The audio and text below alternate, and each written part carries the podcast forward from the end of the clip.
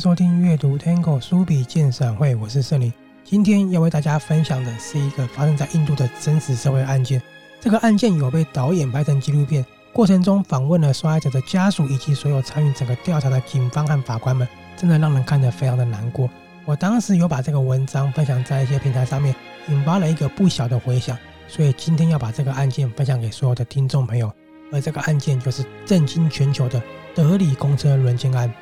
整个事情要来到二零一二年的十二月十六号那天，二十三岁的医学生乔蒂，她跟男朋友去看李安导演的《少年派的奇幻漂流》，看完后他们就搭公车准备返家。当时的时间其实不过才晚上九点而已哦，在我们来看，其实是一个不算太晚的时间，但是在公车上的几名男子就不是这么认为了。事后他们居然说，毕竟在这个时间点还跟男人外出的女人啊，就不会是好女人。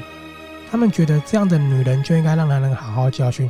而且，男人有权利对这样的女人去做任何的事情，这个思维是不是听起来非常非常的荒谬？可是，在印度的激进男权思维里面呢，这个是被认为是理所当然。也就是这个理所当然，导致我们常常看到印度有非常多骇人听闻的性侵案发生。也就是这个理所当然，当时他们就居然擅自的决定要去惩罚乔蒂了。所以，当公车不断偏离了原本的路线的时候，就是他们决定不要轻易的让乔蒂还有她男朋友一起下车。当时在车上，带头的男子就开始大骂、怒骂了。他大喊着：“这是不检点的女人。”当然，乔蒂的男朋友也会觉得很不开心，于是与他们回骂了回去。最后引发了男子带着同伙对他们无情暴力的殴打。他们呢，毫无人性，往死里打，把男朋友打得奄奄一息。而乔蒂更是受到严重的性侵犯，他被这群禽兽呢直接拖到公车尾端强行伤害。纵使他不断的开口求救、高喊救我啊，司机丝毫没有要停车的意思。因为司机也默许了这个行为的发生，司机跟他们也是同类的，他被任凭暴力的入侵蹂躏，而且当他被奄奄一息的丢到马路边的时候，当晚巡逻所发现他的警察觉得乔蒂看上去就像一头刚生产的母牛一样，这个画面对他来讲是非常震惊跟不可思议的，只有在电视看过这样的场景，没想到人也可以如此的血肉模糊。你们知道吗？当时乔蒂被侵犯的严重性是他的下体严重的出血，除此之外呢，小肠已经外露了，是一片血肉模糊的状态。连送到医院的时候，医生都触目惊心的说，在他二十多年来的手术经验中，从来没有见过如此骇人场景。而让医生跟所有护士更感到不可思议跟难过的是，他的意识是完全清醒的。乔蒂就承受这个极大的痛苦呢，清醒的交代所有被侵犯的过程。而且呢，还去安慰母亲说不要难过，顽强的与死神搏斗。但经过五天的耶格摩抢救过后，仍然在父母和全国的哀痛下离开了世界。德里公车轮奸案震惊了整个印度，整个示威的群众就在全印度满地的开花了。因为印度女生开始呢大骂说，这些无耻的政客与败类的男权主义，他们真的是残害了这个国家太久。我们忍无可忍，我们需要公平正义。宁愿血债血偿了，也不能让这些禽兽逍遥法外。而且他们说，我们为乔蒂的遭遇感到痛心，因为她是我们印度的女儿，印度的女儿都不该受到这样的伤害。我们国家正是强奸的问题。过去印度实在有太多政客是不断宣扬男权主义，去打压这些受害者。乔蒂因生命被无情的剥夺，人们称她为印度的女儿。关于乔蒂这个名字，在印度语呢是“光”的意思，因为他的出生让很贫穷的父母呢觉得他们家看到了未来，看到了希望，觉得他们注定会被赐予光与祝福的。而且他们为了完成女儿医学院的梦想，甚至愿意卖掉祖传的土地供她学费，就是要供女儿完成她的梦想。而乔蒂呢也半工半读的去分担她的家计。其实我们看过来这样子再正常不过的亲情之爱，事实上传统的印度思维里面。很多人是不能理解乔蒂父母的做法，很多人都说啊，为什么一对父母可以对生女儿感到那么开心呢？不过就是一个女儿啊，女儿以后是毫无价值的，这家人是不是穷傻了？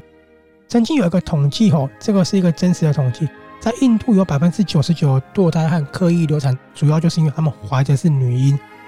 所以其实纵使来到了二十一世纪，激进的男权与女人地位过于低下，仍是印度现在最大的一个问题。尤其在于低种姓、贫民区或是低阶级的群体中，更是难以改变的。也就是说，在这样的族群里面，通常女生是毫无地位跟毫无价值的。但是说起来真的很令人难受。毕竟啊，家境贫困其实没有浇熄乔蒂成为医师的梦想。他甚至还有一个很大很大的一个梦哦，就是他希望能够在那么偏僻的家乡啊，没有医疗设施的这个老家盖一座医院，能够帮助落后地区的人们呢有好的医疗。不过他的这样的一个梦想，就让一群禽兽夺走了他的命运，终结在一个道德扭曲的男权思想里面了，是不是很令人难受呢？说起来真的很纳闷，凶手居然可以义正言辞地说，晚上九点还跟女人出去的人啊，本来就应该受到教训啊！而且还有人去认同这样的言论。整个过程最让人感到震惊的，除了这样子不可思议的思维之外，就是我刚刚说的过程真的是太过于暴力了。刚刚有说乔蒂他的下体是血肉模糊、小肠外露了，因为他被轮奸的时候呢，还被以铁棒插入阴道跟肛门，更有两次将整只手伸入他的阴道。还把小肠从阴道内的刺穿伤口直接拉出体外，乔蒂呢全身受到了很严重的创伤，腹部、肠子以及生殖器全部哦全部都遭到铁棒的刺穿，肠子只剩下百分之五在体内而已了。所以当他送往医院的时候，医生一看到这个画面，只能无力的跟他父母说：“这样子的情况我们真的救不了了，我们实在不知道怎么帮他修复。”乔蒂在五天的叶克膜抢救过后离世，但是呢。他在走的那一刻呢，没有充满哀怨跟痛苦，他也没有说他过去遭受到这些东西多么的可怕，而是呢，他抚慰着妈妈说：“妈妈，对不起，我给你添了那么大的麻烦，对不起。”他的妈妈事后在回想这段过程的时候，真的没办法止住他的泪水，因为乔蒂宣告无救的死亡，让印度的人民愤怒达到高点了，示威就像野火一样不断蔓延，全国遍地开花。所有的人愤怒的不单只是禽兽的暴行呢、啊，还有呢，就是那些无耻政客，他没有积极落实保障女性的这些政客，还有就是印度那一个真的无可救药启发男权的。跟你们说一个很不可思议的哦，当轮奸者被采访的时候呢，他说：“一个巴掌拍不响嘛，一个体面人家的女孩不会在晚上九点跟人家闲逛啊。”所以我觉得，对于强奸案来说，女人的责任远比男人更大的。而且强奸犯的辩论律师还这么说：“我觉得他本来就不应该在晚上跟男朋友出门啊，他不应该像食物一样出现在大街上吧？女人如果比钻石还要珍贵的话呢，这就要取决你把钻石放在手里还是放在大街上。如果你放在大街上，他被狗叼走了，你就不能怪他。还有，你说一个女人和男人是朋友，对不起，在我们的社会里面没有这个概念。一个女人在男人眼里呢，就只有性而已。我们有最棒的文化，最棒的历史。”但是在文化里面呢，女人是没有位置的，真的非常非常的不可思议，对不对？那男权主义论者呢，还高谈这个谬论说，如果啊我的女儿或姐妹有婚前性行为的话呢，她这样的行为就让自己的人格颜面尽失了。我会非常肯定的在全家人面前呢，把他们淋上汽油，一把火烧死他们。你要知道，女人的地位在某些层面、某些层级上就是那么的一个低下。这件事情，所以才引发印度人那么大的一个愤怒。他们积极的呼吁要修法，要重视这个问题之外呢，他们也说一定要让凶手全部判处死刑。但是这时候呢，又有人站出来反对喽。这个是一个非常奇葩的一个主席，他是强暴案与少年犯罪组织的主席。他认为说，这里面的犯罪者有是未成年的嘛？那这未成年的强暴犯呢，是不应该处以重刑的。他的理由是啊，大家都说他处死刑没有错。可是呢，公众意见不应该是定罪的原因，因为我认为任何社会制度与国家都不应该如此。